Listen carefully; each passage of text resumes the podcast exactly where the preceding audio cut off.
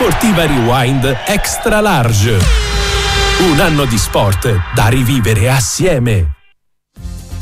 Riviviamo insieme l'anno di sport, riviviamo insieme uno straordinario 2023 che ci siamo di fatto lasciati alle spalle, lo stiamo rivivendo nello sport a 360 gradi per quanto riguarda veramente tante discipline che ci hanno lasciato dentro dei ricordi bellissimi, memorabili, tante anche le delusioni che sono arrivate non soltanto nel calcio, per esempio, con le tre finali perse con un cambio clamoroso di panchina per quanto riguarda la nazionale italiana, le delusioni con la Ferrari, ma anche la meraviglia nel guardare Verstappen, nel vedere la mirabolante impresa del pilota Red Bull, la vittoria di Pecco Bagnaia, le imprese della Jumbo Visma nel nel ciclismo, il tennis con Sinner, tanto sport come sempre vi raccontiamo e vi racconteremo anche nel 2024 eh, su Radio Sportiva, anche perché sarà l'anno delle Olimpiadi e ci arriviamo tra poco. Intanto continuiamo a rivivere il 2023 anche per quanto riguarda giusto appunto il mondo dell'atletica con Luca Landoni di Queen Atletica. Ciao Luca, ben trovato, buone feste. Ciao a tutti gli ascoltatori. Allora, ci siamo lasciati alle spalle 2023. Eh, io intanto ti chiedo, da italiano, da italiani, che bilancio facciamo? Che voto diamo a questo 2023 dell'atletica? Allora, devo dire che in passato noi siamo stati spesso anche critici, ma quest'anno possiamo veramente essere soddisfatti perché abbiamo consolidato quello che mm, è stato creato con le Olimpiadi di Tokyo, portando dei risultati anche oltre veramente le, le più legittime speranze. Eh, diciamo che all'anno dell'atletica io darei un 9, proprio perché c'è sempre da migliorare Sappiamo comunque che l'atletica è uno sport mondiale, quindi è sempre difficile ottenere risultati. E quello che abbiamo ottenuto come Italia dopo tanti anni di vacche magre fino al 2020 e l'anno di svolta 2021, quest'anno è stato veramente considerevole. È stato il 2023, eh, Luca, l'anno dei mondiali. È stato il 2023, vado con ordine. Eh, Noah Lyles è stato il suo anno eh, nei 100 metri, nella regina eh, del ehm, de, de, dell'atletica nei 100 metri anche nei 200 Noah Lyles è stato veramente il suo anno sì, Noah Lyles naturalmente è l'uomo copertina insieme ad alcuni altri come naturalmente Duplantis nell'asta perché le cose che ha fatto Duplantis sono assolutamente impressionanti e, e, altri. Per noi un piccolo rammarico, ma parlando di sport naturalmente dovendo essere sportivi non possiamo che essere contenti, il piccolo rammarico è che eh, Marcel Jacobs ha abdicato proprio in favore di Lyles quest'anno, nel 2021 era il più veloce del mondo, quest'anno non lo è più stato, non so se lo sarà mai più, perché forse il suo apice lo ha raggiunto, naturalmente tutti ce lo auguriamo, però adesso la concorrenza è veramente enorme. E comunque noi possiamo consolarci con eh, i grandi risultati della nostra nazionale, a partire dalla sorpresona di Samuele Ceccarelli agli Europei Indoor quest'inverno quando batté proprio Jacobs, e fu una splendida doppietta nei 60, primo e secondo, e poi non si può, cioè sono due gli apici assoluti che dobbiamo citare. Uno, ovviamente, scontato la vittoria ai mondiali di Gianmarco Tamberi. E che, no, ci, arriviamo poi... tra, ci, arriviamo tra, poco, però, sì, eh, sì, Luca, sì, ancora su, su Tamberi. Andiamo per ordine. Sì, sì, no, volevo rimanere un po' su Marcel Jacobs, perché questo 2023 è stato. Eh, diciamo segnato da quella che è stata no, la delusione mondiale per Jacobs, ma anche dalla sua scelta, emigrato America. Ecco, questa è una scelta molto interessante, un binomio, quello col suo allenatore che noi mm, pensavamo fosse assolutamente eh, impossibile da sciogliere e invece mm, nello sport giustamente i grandi campioni a un certo punto sanno quando devono cambiare, quindi lui ha deciso di fare questa, questa scelta, noi, noi, non possiamo sapere se sia giusta, se sia sbagliata, se lui se la sentiva secondo me ha fatto bene, perché nel momento in cui l'atleta poi di un certo livello eh, compie una determinata scelta così importante è perché se la sente bisogna dargli fiducia e Jacobs merita senz'altro tutta la fiducia. Ora rimane la curiosità di vedere quanto sia stata efficace questa scelta. A, a sentire quello che dice lui sta facendo cose strabilianti, però eh, noi dobbiamo naturalmente attendere il responso del campo, fermo restando che Camossi è stato un grande allenatore, eh, ma come detto in atletica è così, a un certo punto i binomi si scindono, eh, è successo anche con Tamberi e suo papà e quindi vediamo, siamo molto curiosi di vedere che cosa succederà. Decisamente, poi ci avvicineremo insieme a Luca Landoni eh, che ci sta aiutando a ripercorrere il 2023 anche a quello che sarà un piccolo assaggio poi delle, eh, delle, Olimpiadi. Rimanendo sempre all'ultimo mondiale di atletica del 2023, resto sempre sul maschile. Eh, un commento non posso non chiedertelo anche su quello che è stato un dominatore anche mediatico come il norvegese eh, Ingebrigtsen, è stato un, uno dei grandi campioni no, di, questo, di questo 2023. Ecco sì, Ingebrigtsen è un po' il segnale di, questa atletica scandinava che è uscita fuori con prepotenza.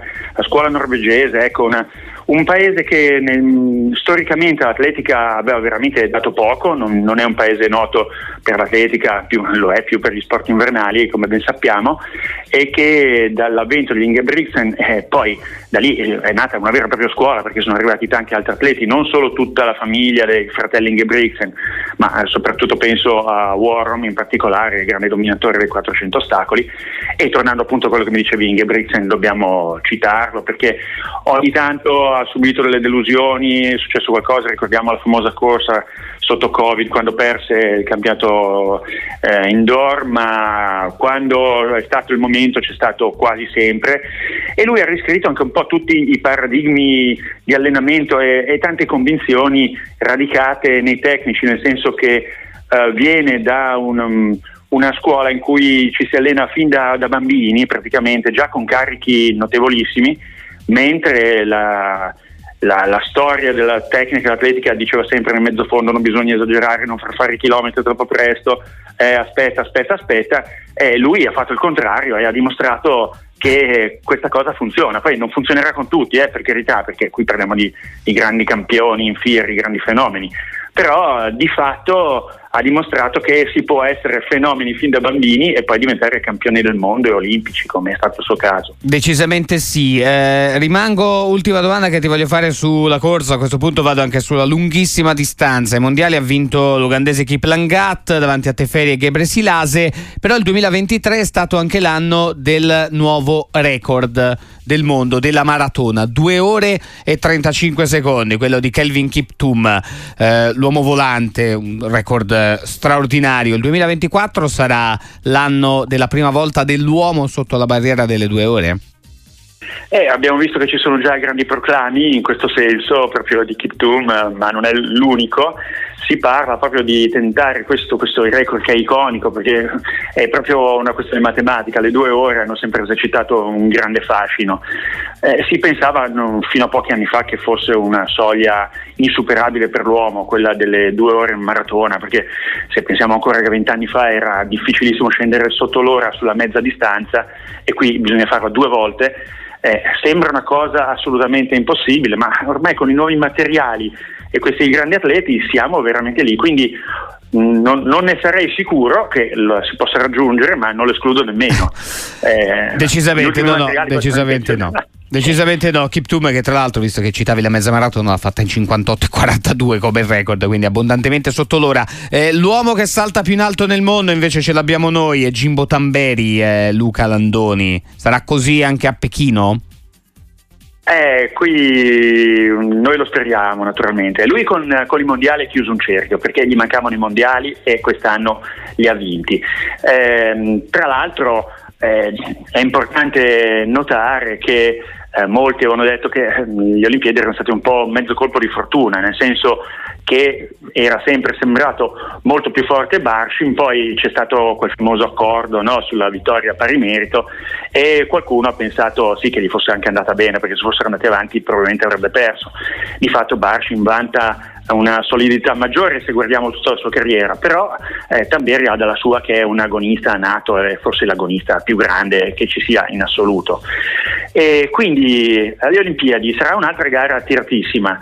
Eh, sembra impossibile che possa ripetersi per l'ennesima volta, ma io con Tamberi uh, non, non, ho sicurezze, in senso buono, sì, sì. perché lui può anche arrivare lì dopo una stagione deludente, non sta tanto bene e poi di colpo tira fuori sì, la sciabolata del campione, perché il carattere che ha lui cioè, ce l'hanno veramente pochissimi. Noi abbiamo un colpo di fortuna avere un italiano che ha quell'agonismo, cioè, bisognerebbe mandarlo nelle scuole a insegnare ai bambini fin dall'inizio come, come, si corre, come si salta, come, come, si fa in qualunque sport, perché quello è l'atteggiamento, a volte un po' guascone, no? a me la cosa piace, non a tutti piace, ma è bello, fa spettacolo e poi soprattutto che grinta, che voglia di vincere, così si fa, sì, così sì. si fa. poi perdi e perdi anche col sorriso se perdi, perché si, nello sport si perde anche.